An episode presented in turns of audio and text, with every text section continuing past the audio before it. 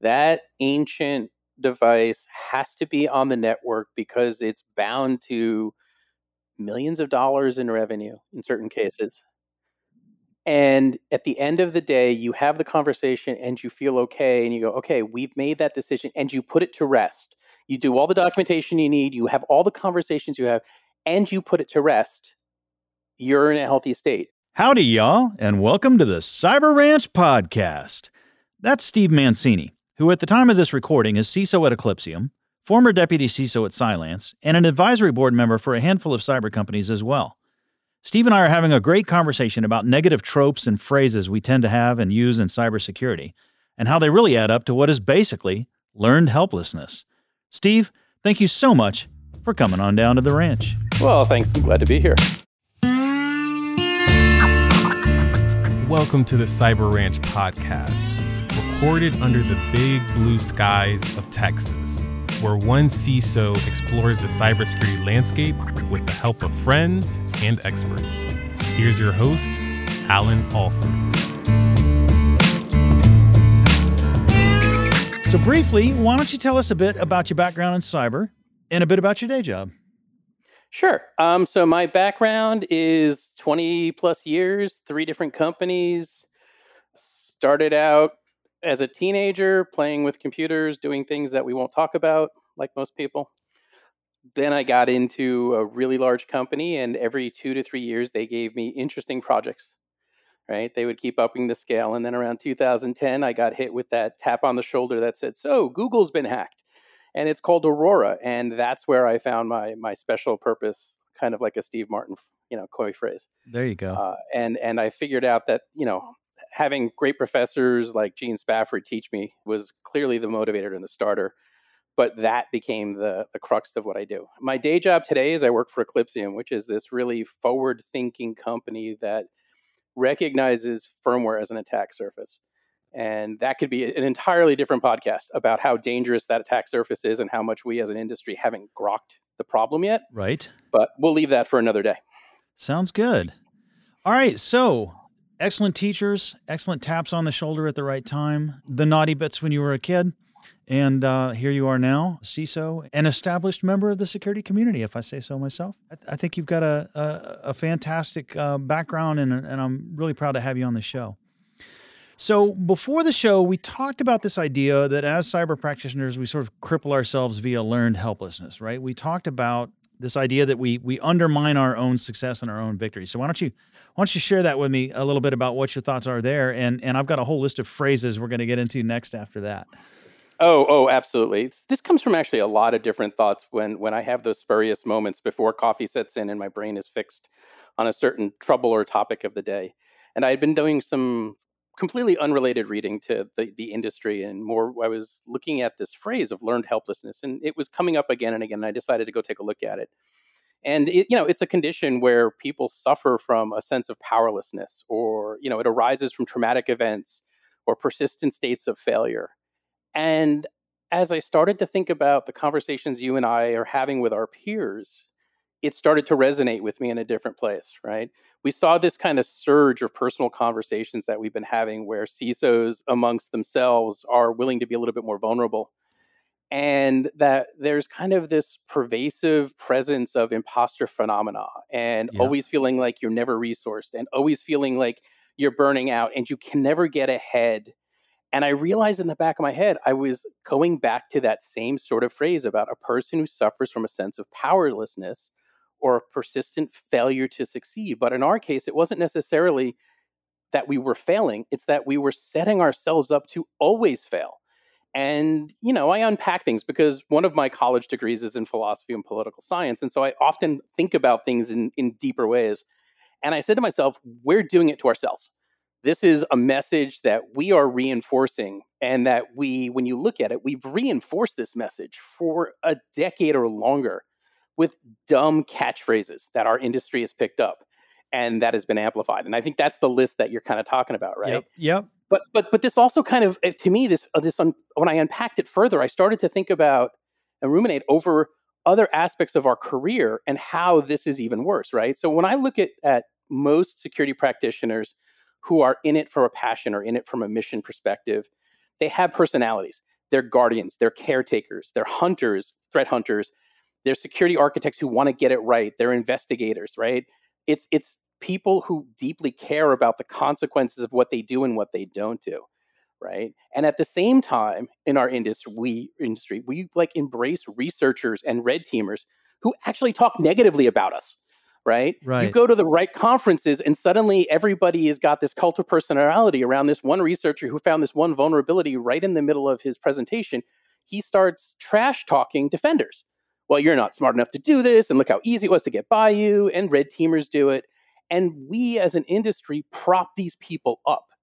We give them the stage, we get them the all expense paid trip to keynote slots, right? And then at the same time, we also, in the court of public opinion, we crucify each other in a heartbeat in some instances, right? Yeah. The wrong person in the wrong per- position on LinkedIn, it gets massacred. Even if it's, you know, something that everybody else would have to admit, I would have failed in the same spot, but we never do that, right? Right. And then and then like the final piece to this, and I, I know you're gonna you're gonna laugh at me because I know this is kind of resonant to where we both sit, is the marketing teams pick up like the bones they pick the bones of every one of these public events Yeah. and use every little morsel to like instill FUD on everything they do. And every time a security leader responds to an SDR or BDR that uses these narratives, yeah. that person goes back to their marketing team and says, "Hey, that worked," and the message just gets amplified. Right. Right. No, that's I know, little that's- speechy, little soapboxy, but th- there was a lot of thoughts that made me say this is a problem, Yeah. and, and really got me to cycle down and circle on learned helplessness. Yeah, no, this is this is good stuff. I'm not. I don't think it was preachy or soapboxy at all. It, it, you're you're coming at it from a couple of different angles I hadn't even thought of myself, but there is, and, and you use the keyword vulnerable there, which to me is part and parcel of the problem. If we can't be vulnerable in public, then we're going to always crucify each other. If we can't be the ones who step up and proudly proclaim, you know what, I'm not sure I could have done better in my circumstance, but we're never going to do that, right? Because to be vulnerable is to give away the armor. And the whole point of the career and the profession is the armor. So I don't know how we're going to work our way through that particular conundrum, but I'm, I'm in absolute agreement with all three of those scenarios you described. The, you know, especially the marketing one. Oh my goodness, the marketing one. That's that's a conversation we could we could have a whole another eight shows on is is bad cyber marketing. Yeah, absolutely. But before we before we got into the show, we talked about some of these phrases, and and you mentioned this that there's catchphrases we tend to use amongst ourselves, catchphrases we use to hold ourselves, you know, accountable, even um, that may not be the healthiest choices of language. So. I'm gonna. I I got a list of them here. I'm gonna throw them out, and we're gonna take them apart and see how accurate they are, and see if they don't actually instead fit this model of learned helplessness. So I'll start with one of my all-time favorites. It's a matter of when, not if. Yeah, this one this is clearly the the the, the cornerstone of futility, right? And and but to be fair, a lot of them have a good kind of mental preparation thought behind them, mm-hmm. but the way that they are then depicted, revealed, or used against us or weaponized is the worst case. And in this one, it's one of these great ones, right? Well, it's it's not a matter of when, but if what. When you're going to have a material level breach that you actually have to care about, or the when somebody in your company clicks a phishing link and you, all of your good defenses come right in, grab it, lock it down, and take care of it Right. right? Or you know, I mean, the the topical thing of today with Okta, right? Is Okta compromised? Yes or no? We, we still don't know, and people are already like, when not ifing it. Right. Yeah, right. I mean, it's it's you're setting yourself up to be in a, in a position of failure, rather than saying just be prepared, do the best you can with the resources you have, and be prepared. But that's not sensational enough, Yeah. right? It's got to be the threat. It's got to be the impending, you know, axe hanging over your head. Yep. What is it? The sword of Damocles. yeah, the sort of about it, Damocles. right? There you that- go, and the and the APTs, right? Okay, so these next two tie into your phishing comment. I'm gonna I'm gonna throw them both out here because they're pretty related. One is you can't patch stupid, and the other one is humans are Mhm. the weakest link, and the humans are everywhere. Yeah, confession. I used to say this a decade plus ago when I used to sit in systems security and thought that everything could be solved by a WAF and a firewall and a logging Mhm. system. I used to say this, and it was really amazing people like Marissa Fagan over at Atlassian and Masha Sedova over at Elevate Security that that turned me around a decade ago. Right? And I, I joined a, a security awareness group uh, Slack that's out there out of, that started in the Bay Area, but it's grown. Yeah. And that's when I really learned how dumb this was. And that's when I pivoted from you can't patch stupid. Know, you, you can't, but you're not stupid because you are overwhelmed with work and you have so many other priorities and security is just one person barking at you. And you know what? Does that mean that your grandma's stupid? Are, are you going to tell your grandma to her face she's stupid? I had a big old Italian grandma, and if I said that, she'd smack me across the room. so I don't see that happening with me. Right. And and you know, humans are the weakest link. Are they really? With all the code flaw that's out there, you can say, well, that's the byproduct of humans, but you know, no.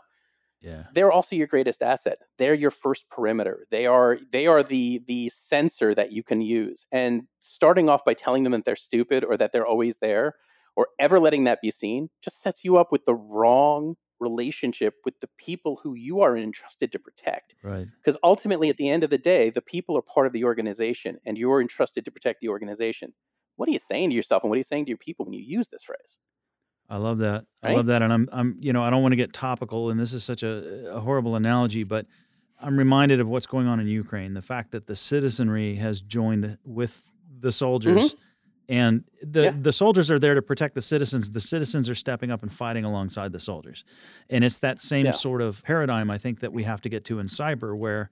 You know, I, I want my users, quote unquote, making Molotov cocktails, right? Like, you know, Yeah. get in the fracas with me and be my ally and be my aid. I will help protect you, but you help protect yourself as well, and we'll we'll lean on each other and get through this together. I think that's kind of a kind of a good one, and, and that actually brings me to my Yeah. next phrase. I, my analogy actually ties in well because another one that comes up all the time is it's asymmetric warfare. Yeah, this one this one is one of the ones that's always bothered me. Again, I'll make reference to Esteban more than once, but we'll leave it for later. But this is like right there with all these stupid Sun Tzu comments that people embed in their in their content. Mhm. It's not asymmetric. You have defense in depth. What does that mean? That means that you put lots of different places where an attacker can get caught. Right? The one that hits right next to this is the you have to be right all of the time. They only have to be right once. I didn't BS. have that one on my list, Right? but yes, I know, I know one. you didn't, and I was going to hold it off for the later, Yeah. but it, it's the same exact, it's the same exact sentiment, right? Yeah. And again, it's BS. No, all right. If they can send an email with a phishing link, then maybe the user will catch it, or maybe the eh, tool in between my email and the user will catch it, or maybe when the link is clicked, the app. It's not true, Right. but yet we set ourselves up to think, oh God, if I fail once, the war is lost Right. right? This again is feeding that notion of any sort of failure is an imminent and catastrophic failure because we're putting things in the wrong terms. Yep. I like that. I like that. Okay, here's another good one for you. This one always gets me. This is and this one always has that stupid cartoon associated with it. The what keeps you up at night, right? The the cartoon of the CEO sleeping well, the CFO tossing and turning, and the CISO's not even in bed, right? He's Yeah. already up Yeah, yeah, working on whatever the big asymmetric warfare problem is at the moment. So, what keeps you up at night? You know, the CISO staying up all night. What's your take on that one? That's that's exactly the same sort of scenario, right? You're starting with the assumption that one, I, I'm I'm kept up at night by the things that I can't take care of, but you're also asserting this position that I should be up at night worrying about things, and when my peers get into one of these paneled conversations and eventually some panel well what keeps you up at night? Everybody has to start thinking of something that keeps them up at night. And even to the degree where i've seen sort of like this escalation of like storytelling of what's worse oh well this is worse and this is worse. And it's like great so let's let's let's pin this out. One you're being kept up at night probably by things you have no control over two by a finite number of resources which you cannot change three by actions and actors that are outside of your scope to control. Mm-hmm. And at the end of the day, this is a little soft and squishy sounding, but if you're being kept up at night, then you're not sleeping well, which means as somebody who's done both fast restaurant cooking, I was a cook for a while, and so I ran speed kitchens, and who's worked in an emergency rooms, if you're not in there with a healthy mindset at the start of the day, you're not doing the job right Right. right? It's just plain unhealthy. And so this notion of you have to have some security list of things keeping you up at night again feeds the idea of trauma and failure as the world you're living in because if you're being kept at night then that means something you're failing to do. Yeah. I don't I, I, don't like this phrase at all to be really yeah honest. there's there's another aspect to it too that that always resonates for me when I hear this whole paradigm is there's this like um like a masochistic badge of honor vibe that we get into in our industry where CISOs are one upping yep. each other on, oh, you think your day is tough? Boy, I worked 40 hours yesterday. You know, and and yeah. we and we we have that badge of honor for how how tough the, the the the row is to hoe and how it's uphill both ways and you know and uh, you know all of that yeah, stuff exactly. right it's it's that same kind of phenomenon. And and it's a badge of honor to be sleepless. Like oh yeah well you think that's bad. I haven't slept in 3 months you know? Sacrifice yourself on the altar yeah right? i don't know why we do this to each other and to ourselves. I don't know why sleeplessness should be something we evaluate ourselves by as a positive as a as a token of you know look at how awesome i am yeah. Well, and, and the other side of it is there's also in my mind, without trying to self criticize myself, it's like if I'm up at nights like that, then that tells me I'm also not in control of what I'm doing. Mm-hmm. I, have lost control at some point that I can't put it down. Right. Yep. And and to me, that's like the that's also that whole reality check of am I thinking about the right things? Am I am I is my time being well spent in the right places? If I can't keep that kind of corral around what's going on. Yeah. You know, I mean, if you have a major incident, you got to roll up your sleeves and say goodbye to the weekend and the wife and kids. That's that's part of the job, right? right? And uh, you know, for me, I think about it often in terms of my father was in law enforcement, and so that was part of the job. Right. When when the bad thing happens, or my friends who work as volunteer firemen, that's I've seen them walk away from barbecues because that's part of the job. Right. But it shouldn't be every night that it keeps you right. Up. Right. Only when there's actually something taking place. And it's I'm I'm reminded of this one's you, you said you you know, this may sound soft and squishy. I'm reminded of the serenity prayer, right? Like That's exactly where I was gonna head with exactly. this. Exactly. Yep. You know, the the the things I cannot change and the wisdom to know the difference, right? Like Yep. If you're losing sleep over the stuff you don't control, then there's really just something fundamentally psychologically wrong with your posture at the time, not with the circumstances, right? Yeah, or or the people that you're working with, which that's another conversation entirely, right? Is who's also feeding this into you, right, right? right. If it's coming from I've been upstairs, very lucky. Where, yeah, yeah. Or you know, if you've got peers, I've never worked in one of those orgs, but we both know people mm-hmm. who work mm-hmm. in organizations where you have like tiers of CISOs or BISOs or any of those other sorts of ESOs in the middle, and it's like, well, the people over in this division are working. Oh yeah. God, help me! I would, that would make it even worse. Is you know, we talk about it here from an industry perspective, but imagine inside of an organization right. with multiple levels. Right. So Fred was up all yeah. night. Sanjay was up all night. Jane was up all night. Yep. What's what's up with you, Mister Slacker CISO? Yep, yep, yep, exactly. Yep.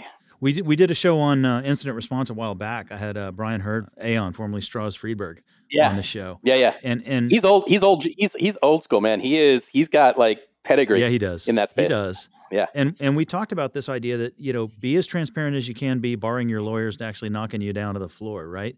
Uh, the lawyers are always going to say shut up and, and be vague, but but I think in, in these times transparency is really required, especially if you do have your act together. And, and, to your point, anybody can pick apart any story. Oh, why didn't you do this? Why didn't you do that? What what about this software? What about that tool?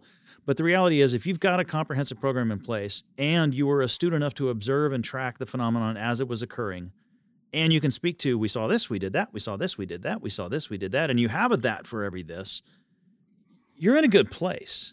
And there's no reason not to share that because this ties back into that whole CISOs tearing each other down thing. You know, when yeah, uh, exactly. when Equifax happened, everybody tore apart their process and tore apart what they were looking at. And then the worst part was tore apart the CISO herself because she had a music degree. Oh my God, somebody who's got a music degree. you know, like like what's the big deal around that? She had all these years in the industry, clearly. Got there for a reason. And, you know, even on that scenario, I think it ended up where there was some stuff that wasn't patched. That's not a crime you hang a CISO for, you know? No. Even even unpatched stuff, there is still real process in play, and that might have been the one server that the process uh, back to that accepted risk, right? It might be the one server that's got the yeah. legacy thing on it, and you can't do this and can't do that, and you can't upgrade it right now at this moment. So you're going to do some compensating controls and blah blah blah. You know, there, there could have been a whole even on that one, which I think everyone thinks of as like Equifax was like, you know, of all the big major ones that have happened, that's the one that I think uh, even all the other CISOs walked walked away saying this one was a negative. This one was a real failure on their part. I'm willing to bet there's even some demonstrable not failure in that story, is I guess what I'm trying to say. No, abs- absolutely. And the thing is, even if there are assets that are unpatched, and I know that this is actually where you and I are now taking a step over the line, and, and people can try to smack us for this. Was she doing the best she could with the resources she had? Yep. right? I mean, I, I could almost throw down the gauntlet of say, I dare anyone to tell me that they are 100% patched. Right, right. On all of their assets, all of the time, with full visibility, unless it's like a mom and pop shop Right. with three devices. Right. Right. Or, or in the You case know? of my outfit, a cloud company with you know small number of Yeah. employees that's all recent and brand new, and you know, yeah, Yeah. we we're lucky. My what last job, what- the job before that, the job before that, the job before that was everything passed. No, Yeah. Yeah. I mean, and I, we got to be careful because we don't want to get, but literally back when I worked at Intel, I adopted the phrase environmental opacity, Mhm. right? You don't have an absolute clear vision. And the thing is, even if you look at it and unpack it, you can say to yourself, I can only get to certain degrees. Yeah. Do I have all of my assets? Yes. And then 10 minutes after you say yes, some guy just spun up a new virtual machine on his laptop exactly. what you know and and then so can we can we as CISOs and security leaders make bad uh, mistakes yes we can and and can we make really poor decisions on who we blame for those decisions that we make yes we know that there are certain people who decided to push the blame down the pipeline Right, poor sport, right? Um, but there's two ways to look at that. That person could be blaming down the pipeline, or that person can be acknowledging the fault in the system and say, I didn't take enough time to teach interns how to do certain right, things, right. and I own it, right? But how we present it and how it's represented, again, is skewed by who's delivering the message to Right. you on it, right? You know, it's it's the infamous. You hear one part of someone's statement and it's woven to be reflected one way, but when you unpack and watch the entire paragraph Right. of what they said, it's not what they were meaning. Right, exactly, exactly. And this So- this conversation right here, somebody could take that apart and say, "Oh my God, they're not patched. They're not patched." Uh, I, I will Yeah, state this for the record. I have numerous times at numerous shops been in a circumstance where there was an unpatched server that was unpatched because it was running some sort of antique software on it that the guys that wrote it aren't Yeah. even with the company anymore, and Yep. they can't upgrade it because they tried that and it broke. So they have to keep Yep. running it on the old thing. And that's just the business need. This thingy must still be here and it must still run, and it only runs on this old thing that's unpatched. So you get into compensating controls and you get into all these other factors and stories. But this is, you know, and at some point you have the conversation with the business. The only way to fully 100% secure this thing is to wipe it out. Business says we can't wipe it out. Okay, then we're going to do the best we can and we're going to do compensating Yeah. controls. And for all we know, in, in all these negative stories we hear, that's exactly what it was, was a compensating control scenario where the business and the CISO sat down together, measured the cost of doing it and not doing it, and took the chance because, you know what, we're better off having that thing continue to run. It's making more revenue or whatever it might be. I'm remembering one company I worked for, it was a licensing server. And if Mhm. we took it down, boom, there would have been no revenue, period. Yep. For my days at Intel, we had the same thing. But that's exactly the point is if you, as the leader, are sitting here having this conversation, and at the end of the day, you say that ancient device has to be on the network because it's bound to millions of dollars in Yes. revenue in certain cases. Yes. And at the end of the day, you have the conversation and you feel okay, and you go, okay, we've made that decision, and you put it to rest. Yep. You do all the documentation you need, you have all the conversations you have, and you put it to rest. You're in a healthy state. Mhm. If at the end of the day you have that conversation and then you get inundated with vulnerability management companies who are hammering you with the bad guys will find it kind of messaging Mhm. or any of these other negative things that are out here, the if not when, the asymmetric warfare, you start to, you know, pick yourself apart saying, "Oh god, that one server, that's it. That's that's the one place that they will be right and I will be wrong and the world will come to an end." Now, granted, you'll lose millions of dollars, so maybe your world will come to an end depending on the company.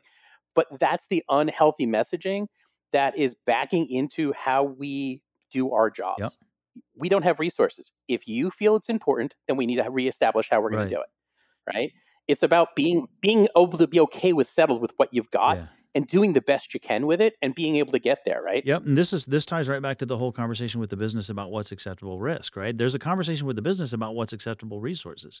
Because if you're doing it right as the CISO, you're aligning these resources to the risks and you're saying, you know, a million dollars worth of this hardware and 500,000 worth of those salaries adds up to foiling these risks.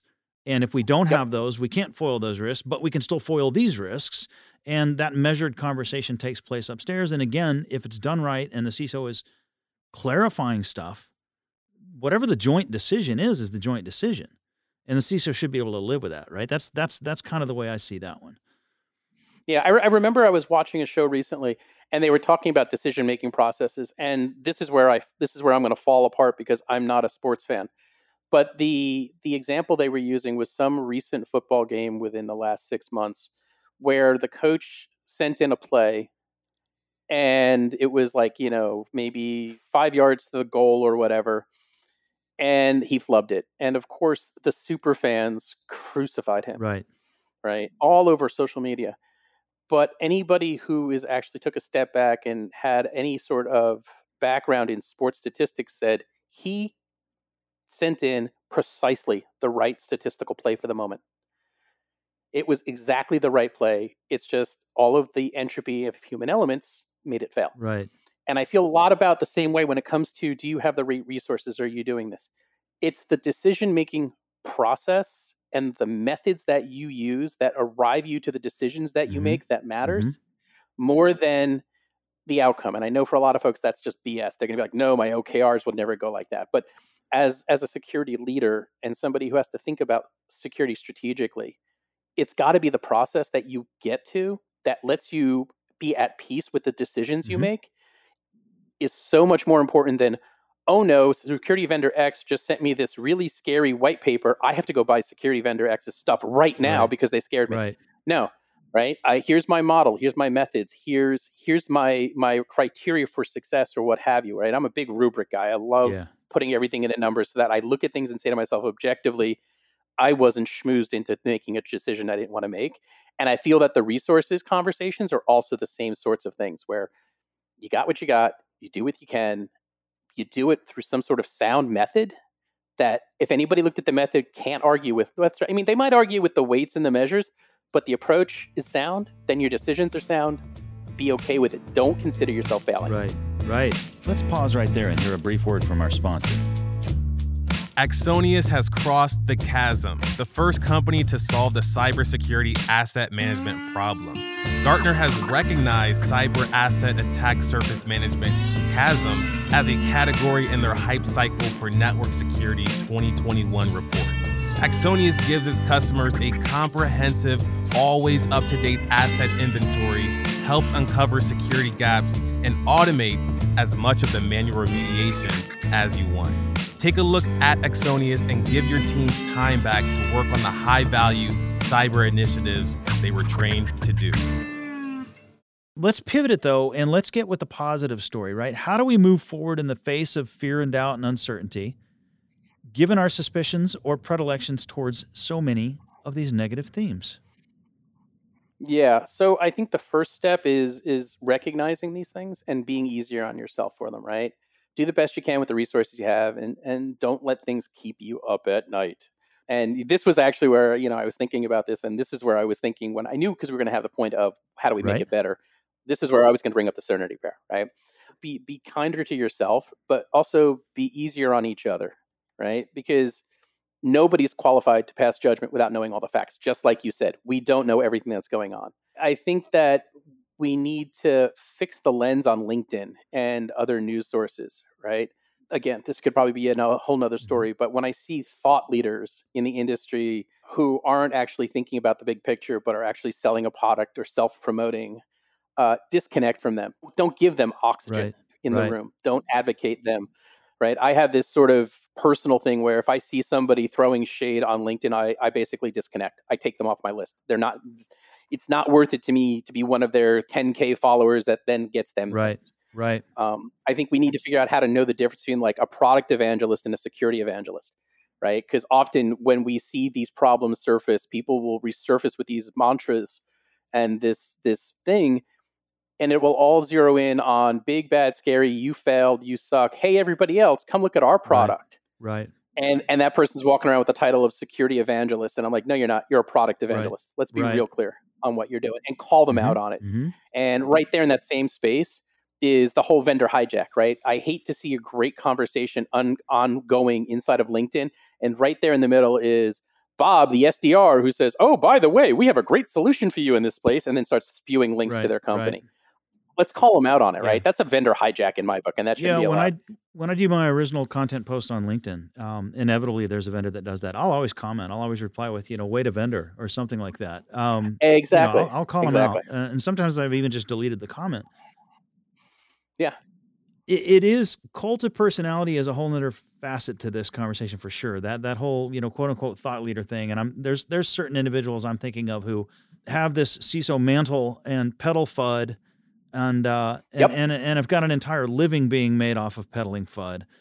Not to mention the vendors and the products that are that are doing the same. And I, you know, now that I'm on the vendor side of the fence too, it's I'm acutely aware that I have to be Yeah. conscious to actually advocate for real solutions to problems and not just buy my company's product and that'll solve your problems. It's challenging and it's tough to do, especially when you're invested in the company like I am. You know, it's it's tough to Mhm. do. But but there's a certain um just ethical requirement as far as I'm concerned to our industry that that it can't just be that. Um, you can't just go spewing your your your byline at every turn, and it's it's no different than than being the one to jump on the bandwagon to tear apart the. I'm going to keep using Equifax just because that's the one that you know is in my brain right now. But Mhm. to tear apart that CISO and and try to try to dismantle her program and everything was broken and wrong. There's no difference in jumping on that bandwagon in my mind than jumping in on the my company is the only company that can solve this problem. You should have bought us bandwagon, right? Yeah. Yeah, you know, it's it's the the the forensics guy in me often wants to say what would be really interesting is imagine the company that says, "Hi, I'm Acme Company X. I was breached. Here was the problem. Here was my entire suite of security vendors that didn't protect me." Oh, Right? If all of a sudden we we we had the conversation about what failed, and then let's see how the security vendors want to have conversations about breaches. right. Right? Oh, It's- that could get so not yeah, there. yeah, yeah, yeah, yeah. Oh yeah, it would, it would get. I mean, it's it's it's messy, but it's, and there's way too much to it. But there's this sort of, you know, visceral side of me that likes to see karmic justice get right as a, as a, as a thought exercise that's one heck of a way to turn the tables this is great so so how about your advice for today's ciso then we've, we've talked about a lot of don'ts what are some do's Okay, so do's. There's a really great talk. Do one. This is operationally simple. Go look up the name Esteban Gutierrez. Mhm. He is the CISO of New Relic, Yep. and he delivered this amazing presentation at B-Sides Portland in 2018 of of security as nurturance.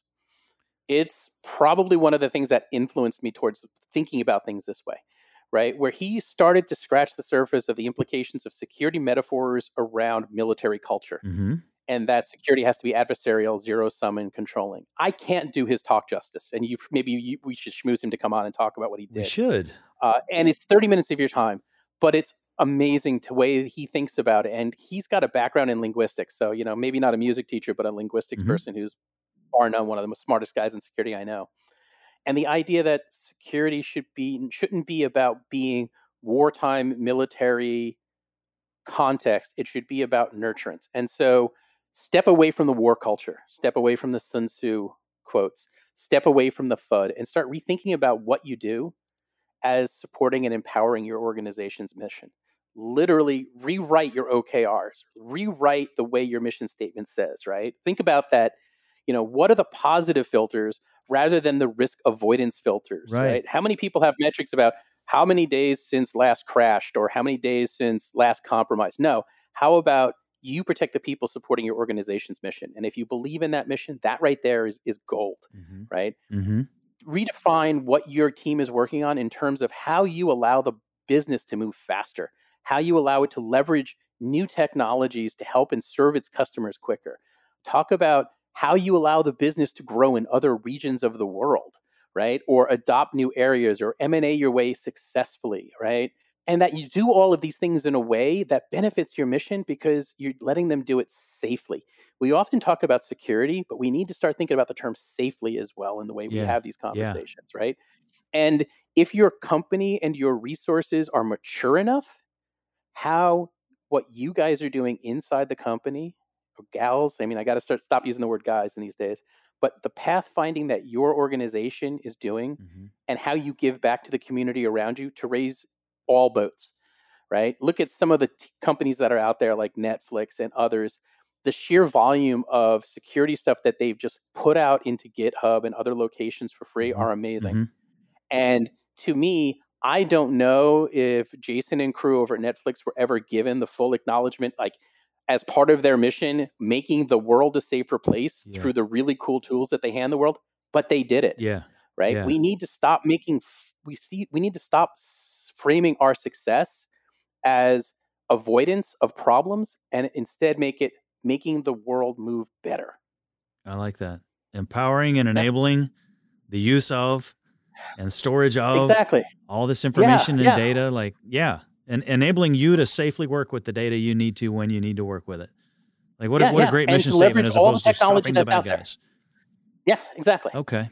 All right. Well, listen, we're getting to the very end of the show here. I got one question I ask every guest, Yep. which is what have you learned outside of cybersecurity that has helped you in cybersecurity? okay, so my background, like many, including the music teacher, isn't completely traditional, right? I started out in engineering. That didn't go the way I wanted. I went to political science and I went to philosophy.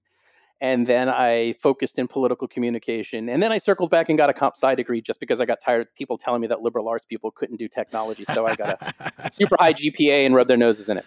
But really, what I feel like early on uh, in my career was I didn't focus on on how important communication is. Mm-hmm.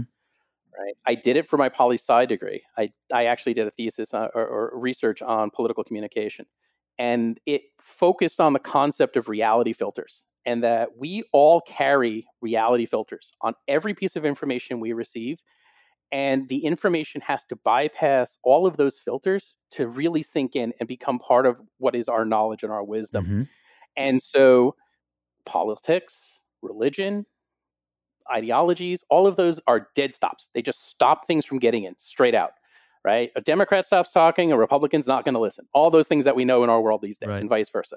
No one, no one is immune to filters, right? But the research that I did back then was that knowing how to get past the filters means you know how to frame things in a way that your audience is going to hear you.